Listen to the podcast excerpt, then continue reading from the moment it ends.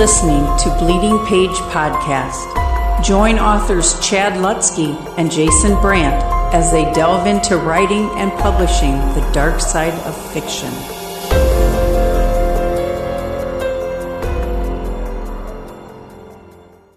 Welcome to episode two. We have successfully Yes. made it past one. We have. We we it's it's time to celebrate. When you start with Hunter Shea, Landmark episode guarantee. two. yeah. We're we haven't been canceled, but then again, nobody's seen it. So That's true. So we're going to have Armand on this week, but before we talk about that, which it was a really great interview, uh, you have some exciting news. I do. I I have uh my new book, Cannibal Creator. This is the uh review copy for anybody who's watching on YouTube. But uh I'm proud of this cover because I think it's your best cover. really I do. Well, thank you. I, I made this myself, and it's made to look like a cannibal film from the 70s or 80s. And that's basically what it is. It's an homage, but with a twist. It's it's like a cannibal film from the 70s or 80s, Italian cannibal, but it's also nothing like it. So um, people ha- who have been reading this have really been enjoying it. They've been calling it borderline extreme. I don't know if I'd go that far, but it is at least splatterpunk. I mean, it's cannibal book.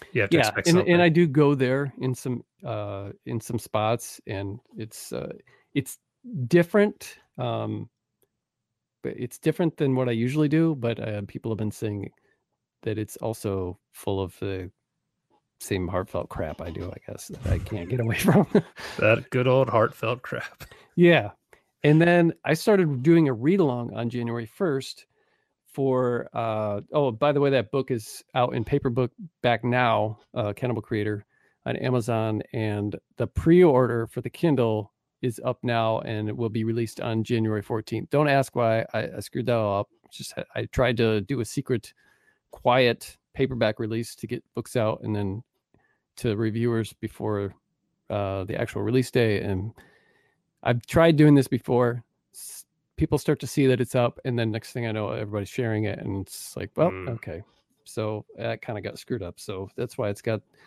and i think uh, i'm having a give giveaway for this uh, apron but by the time this episode airs that will be over with it's a goofy um kind of a silly cannibal themed apron it's got the cover and apron It uh, looks it's got the great. cover of uh, yeah it does look great great quality and so somebody's going to win it by the time you hear this episode but i started a read along with uh, brad proctor who has a youtube channel and uh, does a uh, like a author interview type show called paper cuts uh, with a, his co-host and uh, he also does reviews a lot of horror avid reader and he wanted to read dracula and i had never read dracula before and have you ever read dracula before I have. Okay. I was intimidated because uh, while I love Poe, absolutely love Poe, I understand about every other sentence um, that I'm reading. Right. But he's one of my favorite authors. Same with Lovecraft. It's like you got to read a paragraph and you're like, okay, I, I think I know what's going on Yeah. now. You know, Dracula is not like that. And I thought it was going to be. It feels almost modern Yes, it does.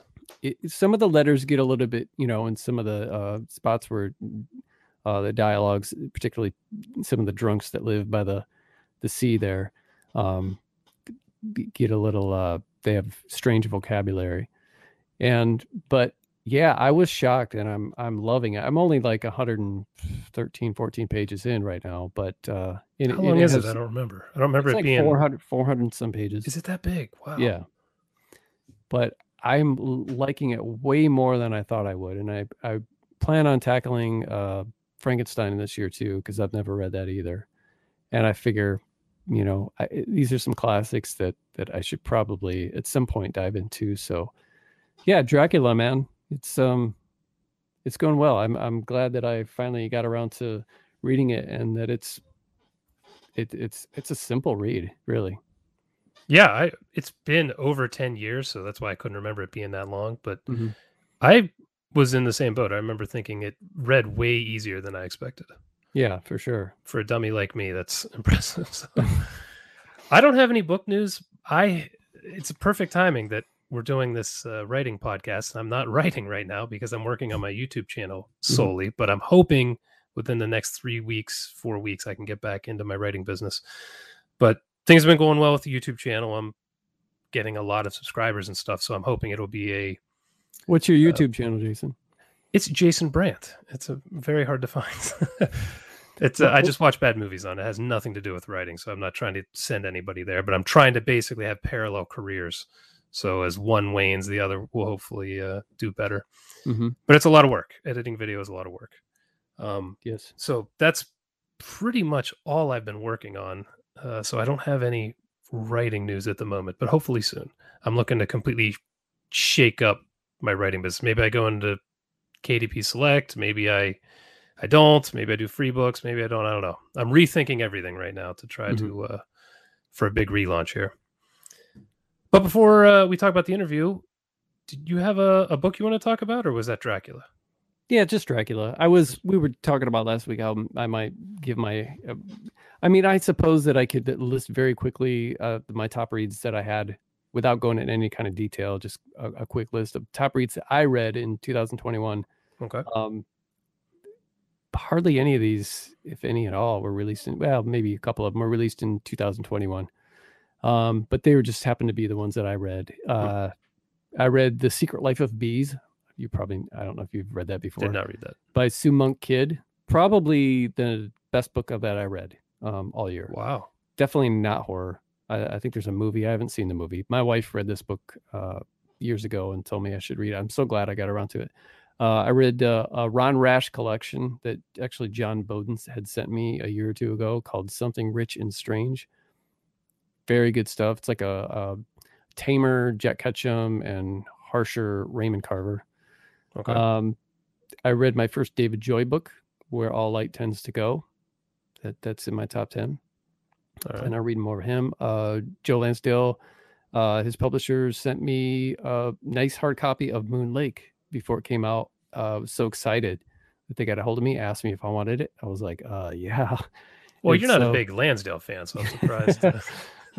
so I, I gobbled that up and uh it's it's um it's he doesn't reinvent the wheel or anything it's just lansdale there's some very familiar tropes in here lansdale tropes in here um but if you're into him if you're into like Hap and Leonard it is like a it's like Hap and Leonard but with a female kind of thing. It's not it's not a Hap and Leonard book but it, it feels like one. And there's the banter back and forth and and uh between these people and there's an investigation going on and there of course there's a dead body there's a bridge and there's a um and there's water. And these are very familiar things that that joe likes to to touch on. And i think that stems back to a real life experience he had where he saw uh, a drowned body or something and maybe he maybe um yeah some kind of uh experience that he had with that. Oh, but so maybe uh, he just uh it's cathartic for him to write about i don't know. Um i read josh Malerman's pearl. Excellent book. That dude is uh he's got a scary mind man. He's he's uh he's got a different mind I like Uh, how varied all his books are. me too man One does not seem like the other. yeah and I, I like that he's not afraid to uh experiment even if it doesn't work for half the readers you know Yep. uh i read Richard Chizmar's uh chasing the boogeyman that's in my Very top nice. 10 that, that was good it's kind of like a documentary crime fiction but uh made to look like this really happened to him kind of thing. Comes with uh photos in the middle of the book just like any other um you know nonfiction crime book. It's pretty cool. Uh Hunter Shea's creature is in my top 10 i was surprised by the book. Um you know uh it there it's there's action in it there's suspense in it but the majority of it is like this um kind of ongoing ailment drama and Mhm. it's not boring somehow and um It's I because that it's basically his life. And right So he has a, a lot of experience and he just nails that part of the book. He he really does, and uh, i- it's, I mean, it takes up like two thirds of the book, but I was not bored with it. So, No.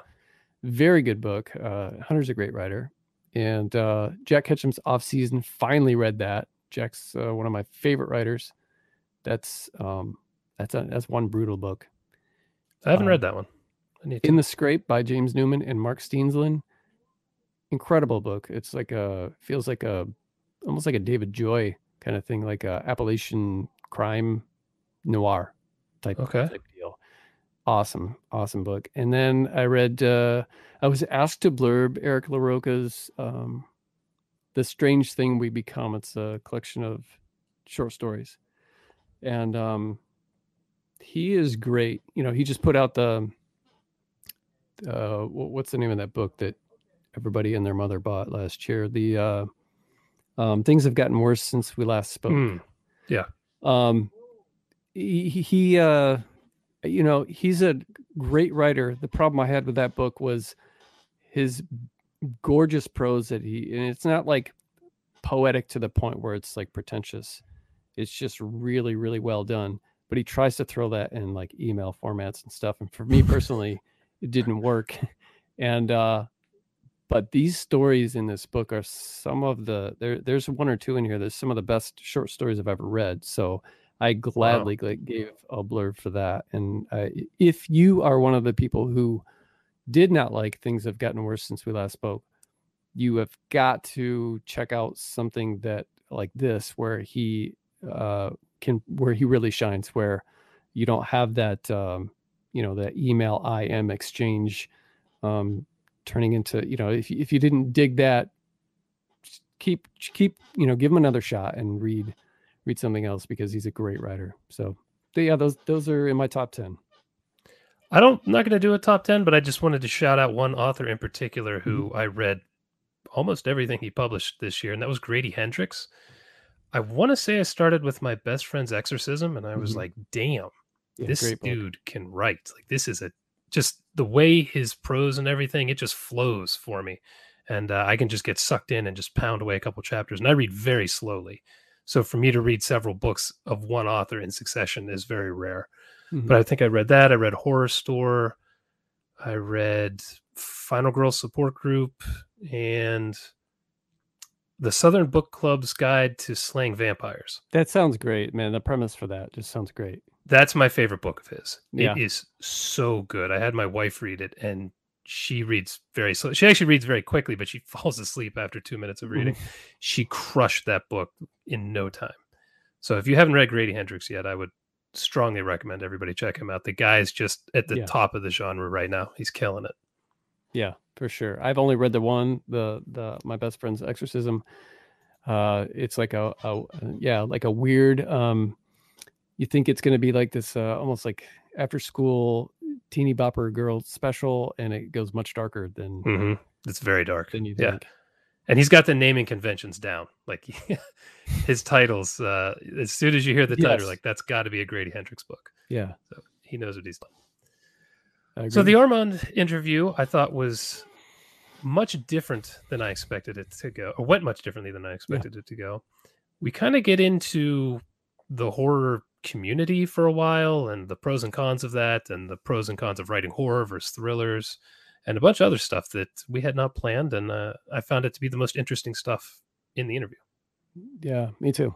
Uh, I, th- I thought it was a great interview, and um, you know, at the beginning of when we started this, doing this, uh, my hope anyway was for people who, you know, not only want to listen because they're interested in the guests that we have, but that maybe they are writers themselves too, and could find Sure. encouragement from stuff that we talk about. Because that's one of the reasons why I listen to writing podcasts. I, I like to get encouraged. I like to learn new things about what works and what doesn't work, and so there's a lot of that stuffed into the 45 minutes that we speak with Armand.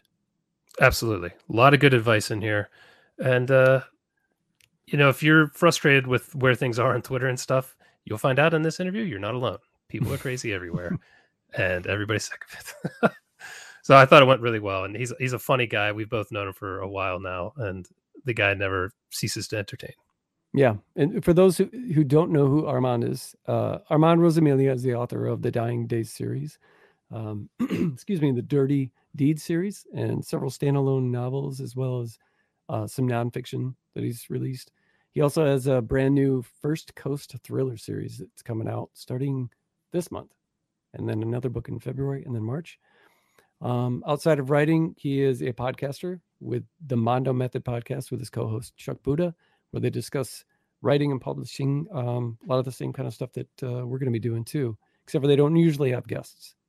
Right. And that's it. Let's. And it's those two knuckleheads, but it's a great podcast. Yeah. It really is. yeah, it is. I enjoy it. so yeah, Armand's great, and uh, I think everybody liked the interview. Get a lot written today? Yes. All right, Armand. I feel like every time I talk to you, the first question I want to ask is, how many books do you have now? Uh, I think so. I think I counted it up recently. Somebody had asked me that. I think I have uh, 225 releases if you count uh, novels, novellas, and um, anthologies that I've been in, and then like stuff like Godless and uh, things like that. Nice. Dude, that's insane. That's a That's lot nice- of work. Nice. I had That's a nice thir- trophy thir- shelf. 13 releases last year. See behind me, this top shelf here, and then this shelf here, and then on the other side, the top shelf, and those those are all my print releases that I've done. And then this is my tool shed, which is my only hardcover. That was the Thunderstorm press one. And then this is and then this is me that Jay Wilburn's wife made of me. That's awesome. I think it looks. Jay's like, "Don't put the gray," and I'm like, "Why? They, they, you need the gray in, so it looks." I like it. So that, That's that- a nice what is- gift. That's what is behind me. That was my Christmas gift last year from her. That's very cool. Yeah. 225. So 13 releases last year. How many were self-published? How many were with small presses or Uh, f- six, six from presses, or five from presses, and the rest were self-published. Okay, why that um why, why did you go 5 one way and the rest of them I like I like being a, I like being a, I like being a hybrid. So I like there's certain series like there's certain series that I put out that I control, like Dirty Deeds. That series I can I control the whole thing. And um, going forward, anything I put out in in thrillers, like I have the First Coast Thriller series coming out um, January fifteenth, February fifteenth, March fifteenth is the first three books, and then the last last three books of the series will be out in 2022. So those I'll control. The last two Dirty Deeds books will come out 11 and 12 this year. So I'll release all those. Everything else will come out by publishers. So uh, I have a book that should come out from uh, Hellbound Press this year, Hellbound Books. Um, I owe six more books to Severed Press. So at least three or four of those will come out this year. Um, another couple of uh, books and then anthologies. And then I got a bunch of stories, I think six or seven books uh, six or seven anthology stories that should hopefully come out this year. Do you have books published by small presses that you are like, man, I really wish I would have self-pubbed that? You know, for I'm, me, I'm sure you do. You- yeah, I mean, gotta there's there's there's a couple that I wish um, I had not worked with a certain company. Yeah. because you realize, oh, instead of making, you know, two dollars on a sale, I'm making less than a Right. dollar, and and I'm selling not a lot of books. and they're not doing anything for you. No, those and they're they're not doing anything that I couldn't have done, and and pretty much Right. whenever I tweet the book out is when the sales go up. Yeah. So they're not doing anything. And there's like three or four of those, and then those those royalty statements are like seventy nine cents for a quarter. You know, I get I get like you know a, a dollar every you know three months. So I think you know I I probably could have done it myself, but then it's also paying for an ed- editor, paying for a cover. Yeah. You know the formatting, all the other stuff, and yeah, I get uh, that. I kind of hope it's kind of that thing, Chad, where I hope that those books, the one or two that I've sold, has led to that person finding me for 224 other books Yeah, and has has spent spent a couple hundred dollars on me the sure. other way. I kind of look at it that way. Same thing with anthologies. You know, I might make 10 bucks or 25 bucks or whatever it is, but I'm hoping that that that sale, somebody reading that story will go and find some of my other stuff. Yeah, and then you got a huge back catalog. Yep. Right. What uh, of your income do you have any kind of idea of do you make more money from publishers, publishing yourself? Which one's more lucrative for you? I think that definitely the self-publishing is definitely more lucrative, especially once I got into the the crime thriller series. So my two biggest series by far is probably about half of my income, and you're you're talking two hundred and twenty something books, Sure. and the um You're Uh, talking about um, uh, Dirty Deeds, right? yeah 10, 10 books on Dirty Deeds. Dirty Deeds ten was released in December, and that ten book series, and then my nine book Dying Day Zombie series, which has which is done and it's been done for several years. Those two books make up about fifty percent of my Amazon revenue. wow. with with page reads and and sales. Yeah, I mean it's it's crazy. And this new series, which is the thriller series, I've already gotten a more pre-orders on it than I have on uh, any other book, and I still have about about a week to go of uh, of getting pre-orders on it. Can you tell if those are pre-orders just from existing your existing readership, or have you done something else that's um, going toward a uh, audience that you wasn't aware of you at the time? I'm I'm doing I've been doing a big big push. I'm trying to I'm, I'm trying to figure out how to say this nicely. I'm trying to get away from the horror community. Yeah. Okay. Uh, the the drama, the negative, the uh, this Yeah. this this you know. Let's be honest. this ceiling that you have when you put out a book. Yeah. If I put out a horror book, I can I can kind of figure out. Okay, I'm going to hit this plateau in sales. And I, it might jump up a little. I might get some new some new readers, but you you know where you are after 30 years in this business. You kind of know Yeah.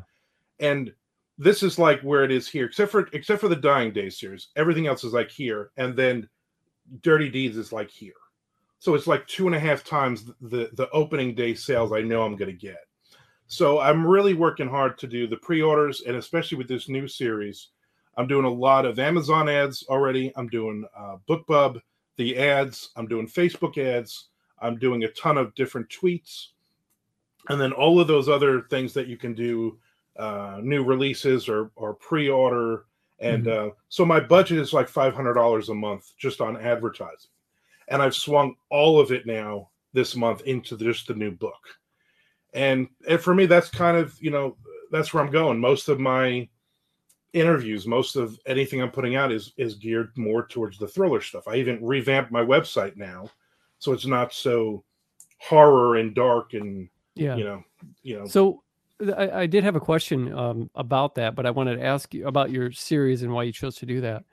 But um, you said that uh, you wanted to get away from the horror, and despite you know, there, there's, I mean, let's face it, there's a ton of great people in the horror community. oh yeah But yeah, it's it's such a, it's just like this. It's also this kind of like depressing gymnasium full of people that you can't get away from it and like you said the drama and just the constant opinions that nobody asked for and and um so i'm so that was a catalyst for some of this but i'm also wondering if you were uh influenced by our buddy Dan Padavona and the hundred percent. crazy hun- stuff that he's I'm done I'm man. I'm literally doing the the Dan Padavona Amazon ads. I mean, Yeah. I'm doing it exactly like he does, and I pick his brain all the time. And um, I put out Dirty Deeds, and knowing I wanted to get into crime, and that, that came out in uh, 2016. So it's been about five years. I've been kind of in in both places. Mhm. And um, same with Dan. You know, Dan's Dan's kind of danced between the two.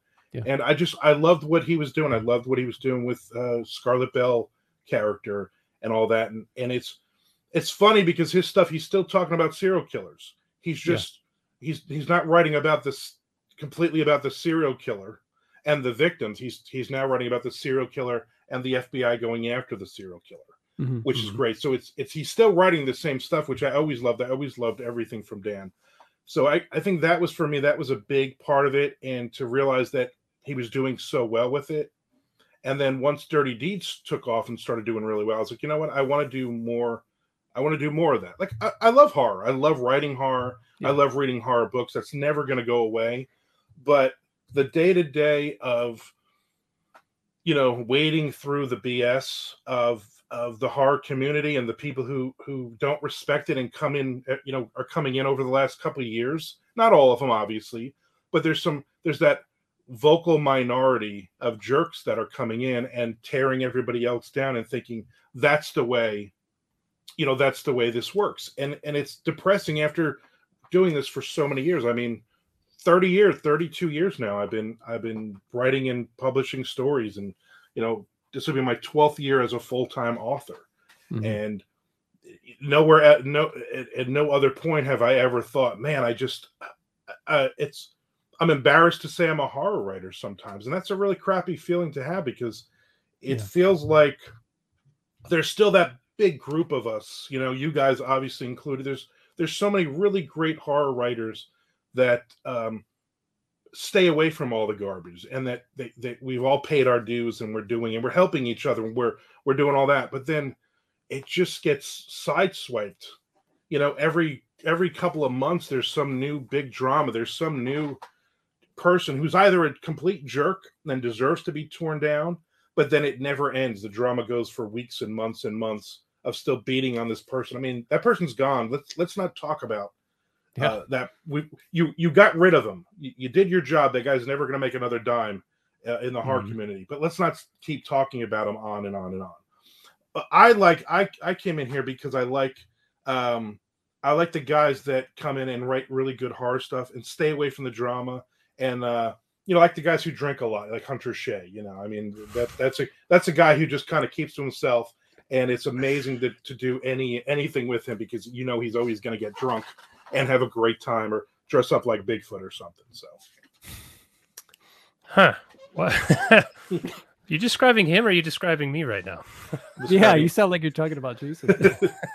i mean you know you're lumped you're lumped in there as well Uh, I was uh I don't know if you saw I was in his Bigfoot costume. It scares quite a bit. Yeah. It was, well he uh, was at he was at the when we went to angry eric's and we did beers and fears he was in it Wa- he should not have worn that after me. I sweated all through that thing. Well, you know what? I, whoever else puts that thing on, uh, you're probably going to pass out because he was he was in it for a while and it was pretty darn. We were outside and it was hot and he was in it for like an hour. brutal. The thing Yeah. sucks. So So I you- I'm sorry, go ahead. Are you are you networking? Are you kind of like uh, mingling with other people that are doing thrillers now, or are you just Yeah, I'm I'm I'm like I'm not going to um I'm not going to any of the horror conventions or anything this year. You're not Uh, going to I'm only- scares again? Nope, not going. Damn it. You're Yeah, killing me. I'm going to go to um, uh, NINC, which is the the uh, thrillers one down here in uh, uh, Florida.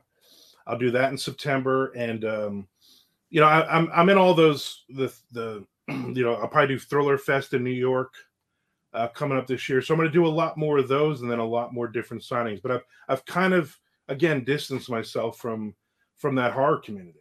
so you're know, s- and- you're switching tables at the cafeteria then altogether?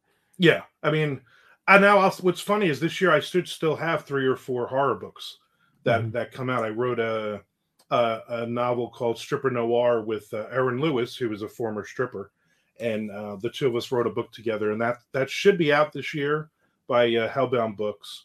And I have another couple of things horror related that should come out. And I'm always writing, I'm always writing horror stories. I mean, like Chad, you've been on my Twitch a bunch of times. I'm always writing. uh, I'm writing horror stories on there all the time. So I'll never stop. I just don't think I'm gonna push the horror um, as far as the promoting and everything else because I know again I have that that plateau. I know I hit it whether I whether I run ads or not on it. I know that I put a book out and I get that crowd that jumps on it, and it doesn't feel like there's a lot of new readers for me who are coming in and and reading that back that backlist, which which which sucks. I think it's easy to see this already, but I think that there's going to be uh influx anyway with with horror writers dipping into crime anyway with the success of like chasing the boogeyman and um the uh razor blade whatever uh i can't remember the name of it. You guys know what i'm talking about the really Cosby, popular one. yeah, yeah, yeah yeah. And there's been a lot of that this year and then with stygian sky media doing some of their stuff and christopher triana doing some some crime. I mean i i'm not that familiar with him. I did read his new one through stygian sky. It was good but i, I see a lot more of that happening and people uh discovering more um authors that have been around doing that for a while like david joy and people like that and really Yeah. enjoying it it's just It- it's part of that an it's an easy step too. I, I I've always read uh thrillers. I've always it is an easy step it's adjacent so yeah. And there's a lot of uh you know there's a lot of those elements where I read a lot of um crime thriller anthologies, and Mm-hmm. you're reading these stories, and you're like, "Th- that could that could be in, that could be in any Crystal Lake anthology. Yeah. You know, Mhm. it's a it's a horror story. I mean, it literally is a hard. It's not there's it's not a supernatural. There's no monster, but the Mhm. people are the monsters. You know, Right. and there's there's a lot of that, and so I'm like, it's not that big of a step. And I think if I came on and said, "Hey guys, I'm writing romance from now on," you'd you'd look at me like I had two heads. But um, crime thrillers and thrillers is is really not that far off from from what I've been doing anyway. You know, most of my Mhm. stuff is the the the people are the monsters. It's like the you know, uh, I, I for me, I think if Jack Ketchum was was was still with us, Mhm. I, I would I would imagine because he was he was stepping in that direction. I would imagine at some point we would have had here's the next book by Jack Ketchum, the uh, crime thriller, uh, Yeah. you know, kind of thing. And I think uh, and I think it works. I think it's uh, and it's fun. It's it's not something I'm I'm like oh I'm I'm over here to chase money. If I was going to do that, I, I'd start writing romances. Um, I've always written that stuff. I like that stuff. I've put out some short stories and different things. So Mhm. um, yeah, it's just fun. No, I first of all, I completely agree about stepping away from the horror community. I'm basically not on social media at this point because every time I log in, I'm like, Jesus Christ, what are we fighting about now? Who are we mad Yeah. about? Yeah. And I'm just like, I don't care about any of this. So I just am not in it at all anymore. Um, so I totally agree about that. Uh, and when it comes to the thriller thing, most of my horror stuff is written with thriller pacing, and Mhm. that sells significantly better. Right. So I really feel like the two genres are, you know, you can have one foot in each in the same book, no problem. And that's typically what I do. And, It's how you it's how you're marketing the book. Yeah, You know what I mean? exactly. It's, it's look at Stephen King, look at Dean Koontz, especially Dean Koontz. You know, all of his stuff that was thriller and adventure stuff in the 70s, he was using pen names because the publisher only wanted him to write horror.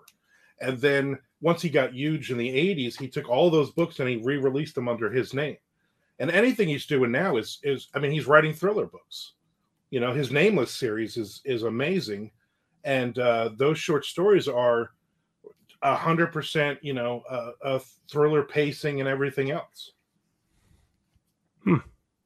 that's interesting. I, yeah, I did not know that you were making that shift, but hopefully Yeah, it brings you a lot of money. It wasn't a lot. It wasn't one of those, hey, hey, uh, f you, horror community kind of thing. It's just Yeah. people know people I've talked to. I've talked to, to Chad before. People who who I value their opinion. Who I, uh, I I'm not afraid to talk to. I will. I I let them know. Hey, this is the direction that I'm going. You know, in my career. And not that it's anybody's business w- what I do. You know what I mean? Yeah. You know, no, it's not. So because you're making the shift, are you going to also write mostly in series now, or are you going to still do significant amount of standalones? thrillers are are primarily series. So it's it's building the characters. So uh dirty deeds i have two more books and it'll end at 12 but then this new thriller series will have six books and it is in the same world. So there's some cameos in the in the two. And then this one's um the first book is called shakedown and then there's throwdown man down so it's that's the six titles.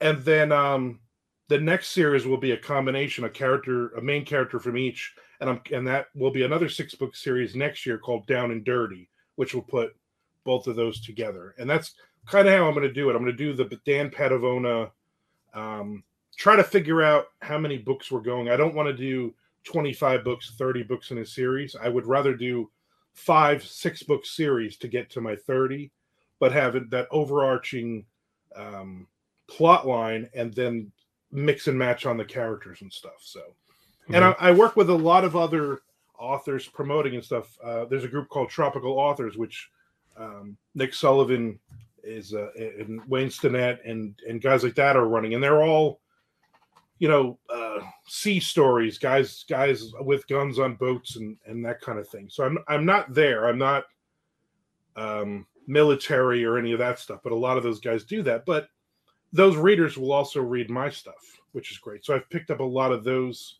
as well. So for me to network with those guys and to go to a convention and to to sit with, you know, I mean, guys are still the big guys are still going. Michael Connelly still get still going to these. Harlan Coben still going to these events. and they're sitting at the bar and having a drink with everybody and talking. And you don't really get that in the horror community anymore. I mean, Jonathan Maberry it, it comes around, you know, Brian Keene comes around, but a lot of the bigger names, you know, you're not going to find Dean Koontz or Stephen King wandering in to uh, to a hotel lobby bar to hang out with other authors. And in thrillers, you still get that. I'm doing an event in uh, uh next month, and uh, David Baldacci, who's you know, uh, who sold literally has sold like millions of books, and he's the guest speaker. But the last time he was there at this event, I actually had lunch, just sat and had lunch with him. So they're they're Wow. they're reachable people. They're they're still um, excited. And again, there's there's there's not all the drama. There's not all the pointing fingers because these people are selling literally making millions of dollars a year selling these books. So what are, what are we fighting for? You know, what I mean, our community we're, we're we're fighting over scraps. Yeah. Everybody's trying to tear the other person down so they can make ten thousand dollars this year. You're not wrong. It's it's a hard genre to make money in. Yeah. There aren't a lot of people who do it Mhm. full time.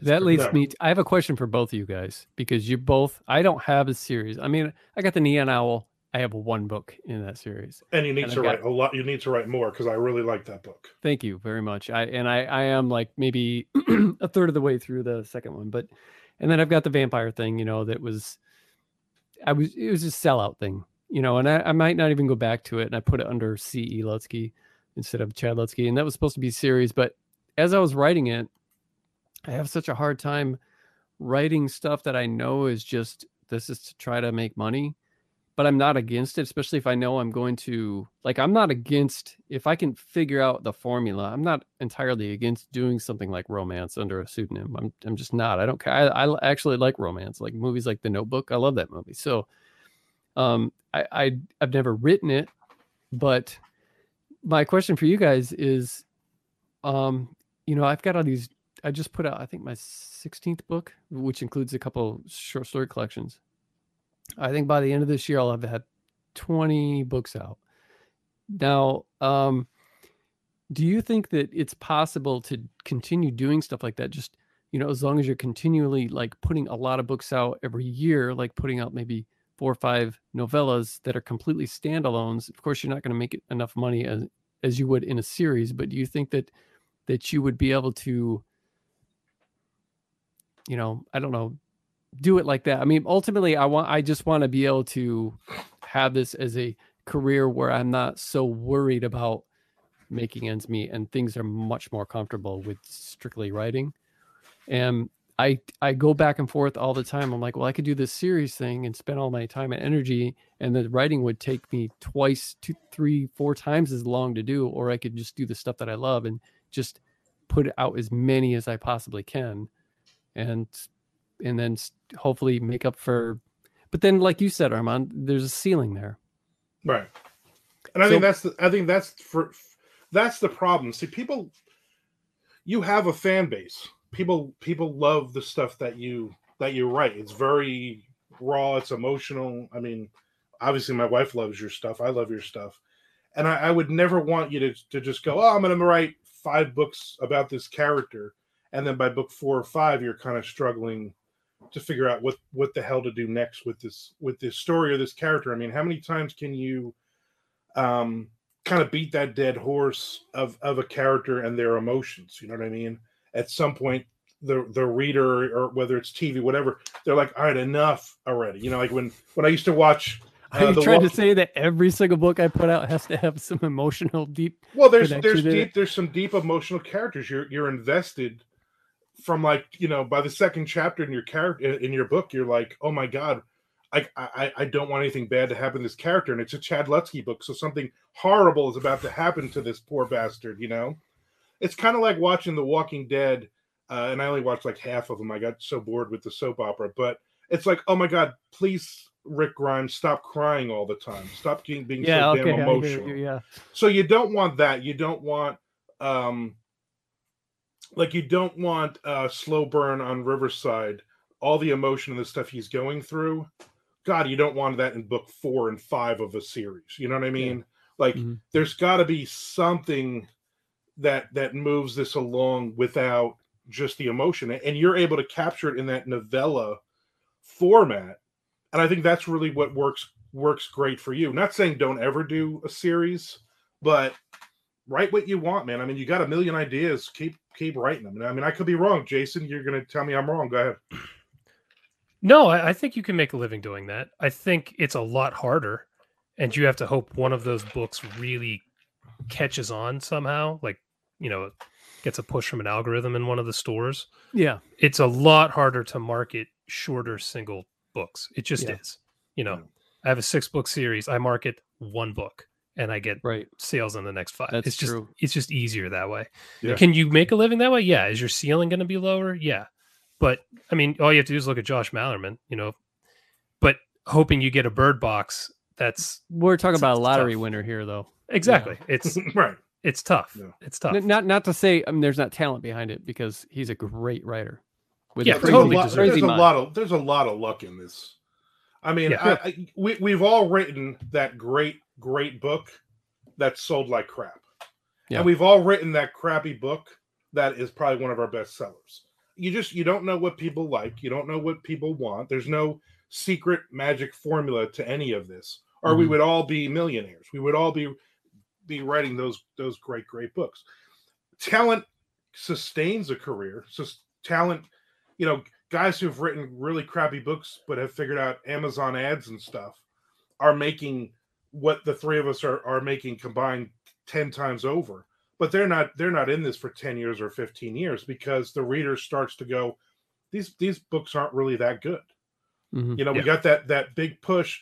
Whereas if you're writing a great book, if you're writing a book like Bird Box that does go through the roof, and people are buying his older stuff and his newer stuff because he's a great writer. Yep. So it, it it really helps there. But there's also there's also that luck. You know, there's also a lot of that luck and stuff involved in there too. And you don't it's like writing a hit song, man. You don't know what's what's gonna be a hit or what's not. It's just Yeah. you you you, you pour it out. But I think as long as we're being true to ourselves, and I think I think that's like the important thing. We're writing a, a book that we want to read, and we're given a story that we want uh, to have out there. I think I think the readers can tell. The readers will will stick with you. You know, the readers will will enjoy that. If you all of a sudden, Chad, you went, oh, my next book is going to be a ninety thousand word space opera. People will be like, what are we? What are we? What are you doing? You know what I mean? It might be mm-hmm. the book that you want to write, but that's a whole different that's a whole different fan base. That's not the brand of Yeah. Chad Lutzke. And I think what really really works for you is that novella, is the the emotion you put into those books. Because I got to tell you, the first couple books I read by you, I was like, before I even knew you, I was like, this dude is broken. Like reading your stuff, I'm like, this dude is this this his parents locked this lo- locked this kid in a closet until he was like 12. Oh my god, you know. I, And then I you feel- talk to him and it was confirmed. and I was like, oh, that does. Oh, he was 14 when they let him out. That does make sense. Yeah. But I mean, I, I would say write write what you think you want to write. Don't worry about the the numbers and all the other other stuff because I think it I think it comes. I mean, again, all three of us have a different magical number of sales or money that we think we've made it. You know what I mean? We each Yep. we each look and I go, my wife has a great career. My my my wife makes a ton of money. I mean, I, if I made nothing for the rest of my life, we're we're, we're still doing the trips. We're still buying 500 Funko Pops. We're still doing all this. So I the pressure is on me to make money. It's never on her. She never says to me, "Hey, I need five hundred dollars this month, or I need a thousand dollars, or I need ten thousand dollars this month." For for me, that's great. That's a great feeling that I'm still fighting through. But you're both of you, depending on kids and your situations and everything else, you might go, "Oh my God, I I need to make uh, two hundred thousand dollars, or or I'm not going to be able to live." Or you might go, you might do like Jay Wilburn, who probably lives on ten dollars a day. You know what I mean? And and that's and that's what it is. It's like whatever you think is your comfort level, wherever you want to be. And I think if you if we're striving for that, anything above that is just a bonus at this point. And, and honestly, for me, if I sell one book today, it's a bonus.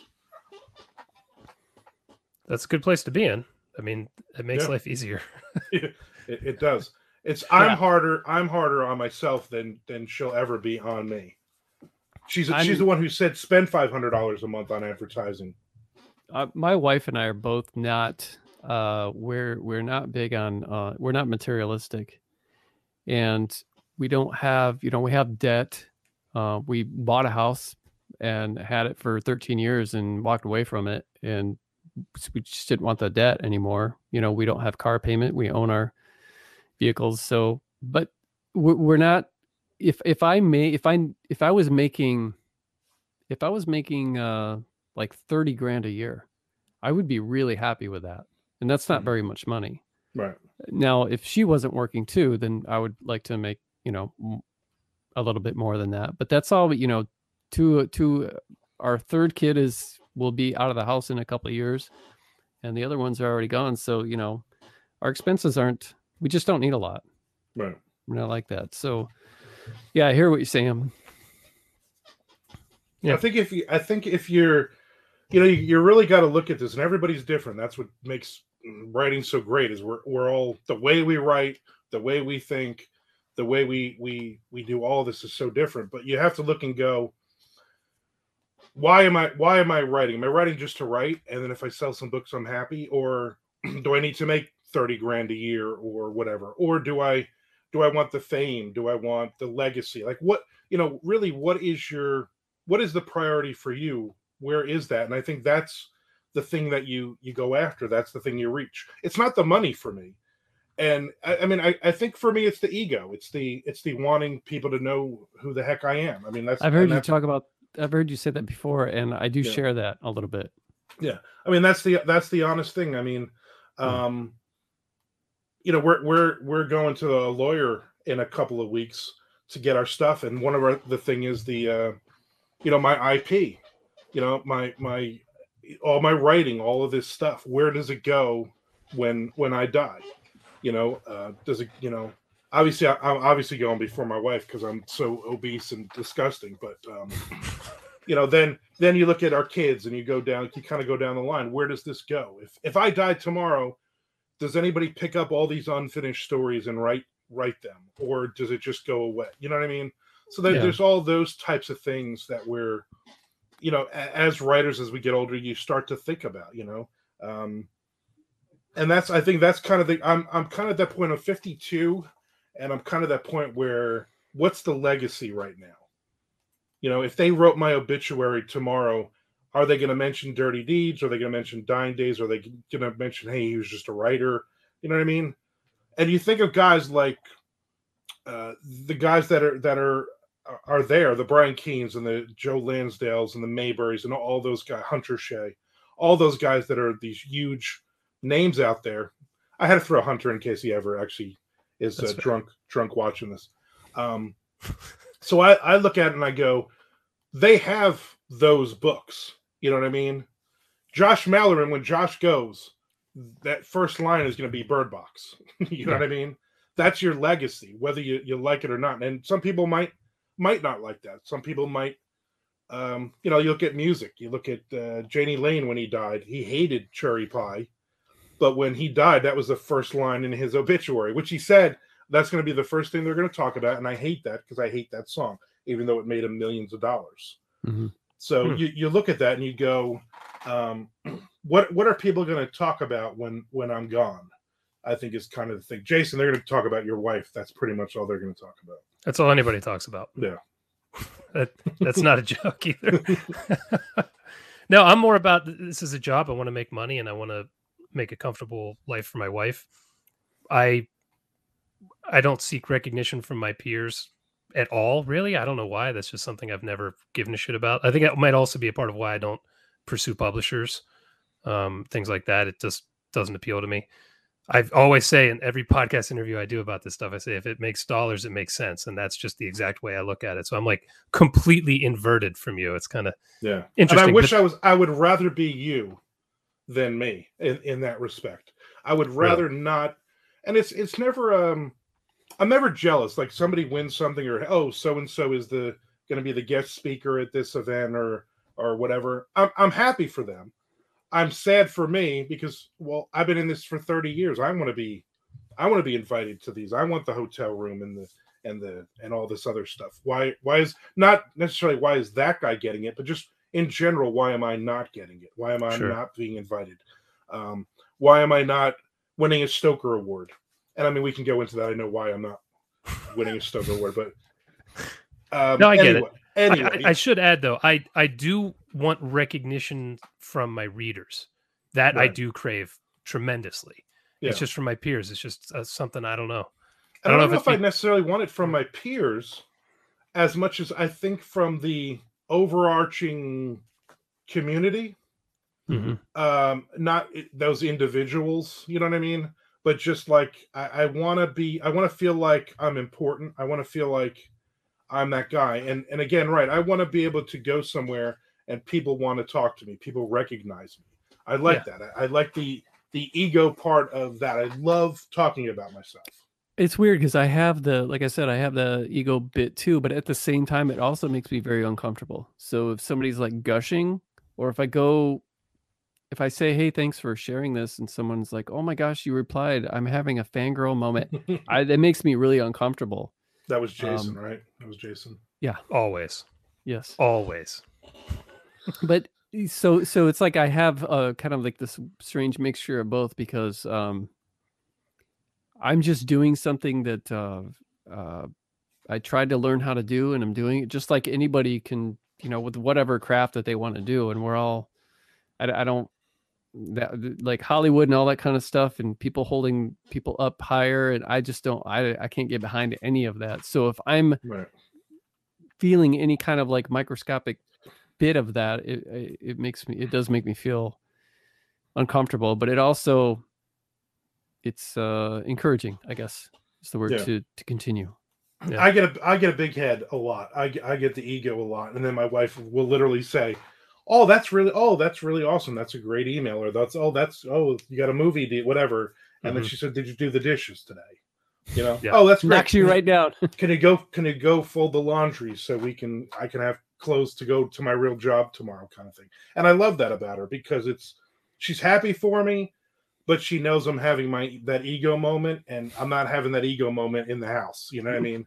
Mhm. like i'm still doing i'm still doing the dishes I'm, Yeah. I'm i'm still folding the laundry today i'm still there's still things that i have to do in the house so which is great My wife does the same. She just said something to me the other day. She's like, "Oh, you like being recognized, don't you?" I was like, "I, I guess I do." Like, damn Yeah. it, just really made me feel like an asshole Yeah. right there. It was like Yeah. a good moment and just took it away from me. well, i think i think though what it is too is it's it's um I, I mean it's good to have ego as long as you're not a jerk about it. You know what i mean? As long as you're not because i've seen a lot of guys and we can we can share stories i'm sure of uh of the guys that you go wow two three five years ago they were really giving and and helping and everything else and now they're just you know they Yeah. they were uh, they were nominated for a stoker. They didn't even win the damn thing Yeah. and all of a sudden the guy's just a total jerk to everybody Mhm. and there's a lot of those people unfortunately Yeah. that we're that we're that we're seeing out there and and um i never want to be that guy i never want to be i never want to be a jerk i always want to be able to no matter what it is uh you know two people today called me that that i talk to um every now and then they called and they asked questions about podcasting or they asked questions about uh writing and stuff and i never want to be that guy who's like oh i i'm busy i can't talk to you right now i'm too busy counting my money or something I'm always going to pick up the phone. I'm always going to talk to anybody with you have any kind of question about whether it's Twitch or podcasting or writing, whatever it is. I want to I want to help I want to help out because people helped me out before and I never forgot that. Mhm. I think it's important, and I think anytime you have success, particularly if you have it early, it's a hard balancing act to keep your head from blowing up and thinking you're a bigger deal than you are. Yeah. Uh, and uh, definitely some people succumb to that. Before we hit the final stretch here, I had a couple other questions I wanted to hit you with. You used to do a lot of signings. It seems like you've really pulled that back. Are you going to ramp that up again at some point, or Um I have so I'm doing more local Florida stuff. So there's um what's it called? Uh Sunshine State Book Fair in uh, Gainesville. I'll do that in a couple weeks. And it's just a one day event. And then I'll do um uh, Amelia Island. It's their 20th year. They've done that event. Uh, So I'll do that again. It's just a Saturday. so I like doing those events, and then I will be back up in Jersey probably into September when the Collingswood Book Fair happens, and then we'll probably do Angry Erik uh, Brewing again. We'll do um, or Spellbound. We'll do like one Beers and Fears event again next year because it worked well this year. We'll we'll spend a few days up in Jersey again to see everybody, and then um, that's about it. I mean, I'll do like I said, NINC. I'll do that. I think it's a Wednesday or Thursday through Monday. Um, it's all thriller authors, and so I'll do that event. But that's probably about it. I mean, I'm not going to do scares this year. I've been invited to another couple of horror ones, and I just I, I just don't feel it. I mean, That's a shame about scares, man. I always enjoy that place. I loved it. I mean, I had missed the first one was the the only one that I hadn't gone, and then I've, I've missed the last couple. And um, I don't know. I just you know last year, to be completely honest and to sound like a total dick, they I was glad I didn't go because when I heard some of the people that were there, I I didn't want to hang out with them. I, I didn't want to be. I'm I'm not the kind of person that, that that's going to be fake. If I don't like you, you know I don't like you. You know what I mean? Mhm. Um, and I'm not going to sit and chit chat with you and do. I mean, I'm not going to be a jerk to you, but I'm not going to sit and and and and eat uh, breakfast or lunch with you either. You know what I mean? There's more than enough people that I want to hang out with. I'm going to get away from, and it seemed like there was a lot of those people there this year. You're Oh, talking uh, about John. You're talking about John Boden, aren't you? I love John. John, I absolutely, I absolutely love love John. Did Did you ever hear the um the John Boden uh when we uh, me and my wife um busted his balls at Scares one year? So he he always wears his band shirts, and he fa- uh, he was wearing a Junkyard shirt. I'm a huge Junkyard fan, so we were talking Junkyard, and actually, uh, John bought me a, a Junkyard sticker, and he's walking around and he's wearing a Wargasm shirt and not many people know who the hell Wargasm is. And as he's walking, I lean out, I- I'm I'm behind my table, and I say to to Shelly, I say, "Oh my God, he tell him you love Wargasm. Tell him that's your favorite band." So as he walks up, Shelly's like, "Oh my God, is that a Wargasm shirt? I love them. That's oh my God, that's so great." And he was all excited for about four or five seconds, like big smile on his face. You know, he's like, "Really?" And then he was like, "Ah, you're screwing with me, right?" And then we started laughing. And then weeks later, he posts a Wargasm song on Facebook, and one of his buddies, had, you know, a bunch of people had said, "Oh, I love that song," whatever. And Shelly jumped on and said, "Oh, that's my favorite band," and a bunch of people started liking it. And John comments, he's like, "Don't like this. She's just busting balls. Don't like this at all." And I thought that was hysterical. In fact, I told her, I said, if we had gone back because they'd when they that was when they had canceled scares the next year for COVID. I said, if they had done it, I would have bought you a Wargasm shirt so you could wear Oh, the man. shirt in front of him. How cool would that have been? Running joke. Yeah. Yeah, fun. it'll be a shame not seeing her. I mean, you, uh, whatever, but I get it. No, I hundred, I hundred percent. People, a lot of people are like, "Oh, you're not coming," and they're like, "Shelly's not coming." Like they were all upset. So yeah, it's kind of I bullshit. get, I get it. Uh, Well, maybe Chad, maybe you you'll have come out to one of our signings. Maybe, maybe in Jersey. Maybe I'll come out. Yeah. It depends on where you are. I mean, Yeah. some of Jersey's not too far from me. Some of it's like three hours away, four hours Yeah. away. So, Still worth, still worth seeing us. I mean, if Tim's going to be there, if Tim Myers, Tim's always there, yeah, Tim. Well, I, I don't do those events without Tim. I need we need somebody pretty there. Yeah, I definitely won't be there then. Little runt. Uh, I wanted to ask you about your podcasting too, because you obviously have this empire you've built over at Project Entertainment Network. Uh, do you get any kind of bump in sales from when you podcast? Have you noticed like it's kind of created a, a fan base for you, or are they just completely two separate entities? I think there's a little bump there. So I stopped doing Armcast last year after 400 episodes and, and like seven years almost to the day. And um, where I love doing it, but there's, as you guys know, there's so much work. It's not just sitting and, and chatting with somebody for an hour. It's Mhm. it's all the setups, it's all the editing, it's all the other things. So I was losing a lot of time because I was doing so many so many different podcasts. So I stopped doing that. I was doing a, uh baseball one. I was doing interviews on a baseball podcast. I was helping them start it up, and uh, I dropped out of that after about a year. Once I knew they were doing what they needed to do, um, and then I helped my wife with Lunch Ladies Book Club. I do all the editing and and all that stuff. So it was a lot of work. So I just decided, you know what, me and Chuck are going to continue to do the Mando Method podcast. So we've continued on that one, and I think you. I see a little bit of a bump. I mean, I definitely see people who will send me messages and say, "Hey, I heard you on on the Mando Method podcast, and you were talking about whatever book." And I went out and I bought the book. Mhm. So I think that definitely helps. I know Chuck has had sales direct from that as we get as we get new listeners that have come in. So I mean, is it is it a ton? Does it probably pay the bill? Probably not. It's probably probably still costs us more to do it, but I love doing it. I love sitting, eh, you know, every Monday, every other Monday, me and Chuck, we sit for a couple hours and we're usually drinking bourbon and we're usually, uh, you know, talking a lot of dumb stuff and catching up on our couple of weeks there and stuff. So for me, it's the, it's also the fun of it, of, uh, of doing them as well. But if you, if you said, oh, is this helping you with the sales? Probably not. Yep, that's been my experience too. I was just curious if uh, you noticed anything because you had so many, but not really. Yeah, not really. I mean, and and again, I have uh, I'm I'm blessed because Armcast had a ton of uh, listeners every week, and Armcast, man, we're we're we're building this up uh, to pretty pretty really solid uh, numbers now.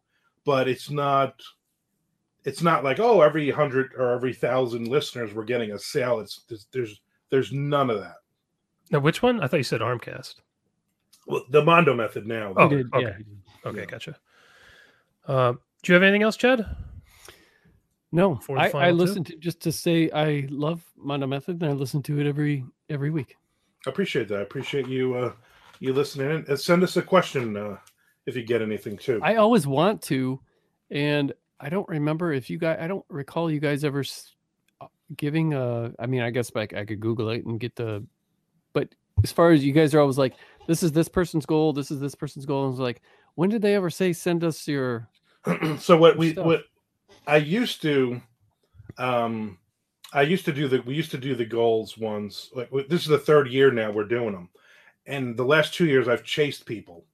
And this year I started announcing like in November or early December I said, "Hey, we're doing our goals and we're Hmm. doing the listener goals, so you better have them in and if you gave us your 2021 goals but you didn't give us the final ones, then that's that's on you. That's too bad. I'm not sending out emails and stuff, so and we've we've we've recorded those episodes uh, already.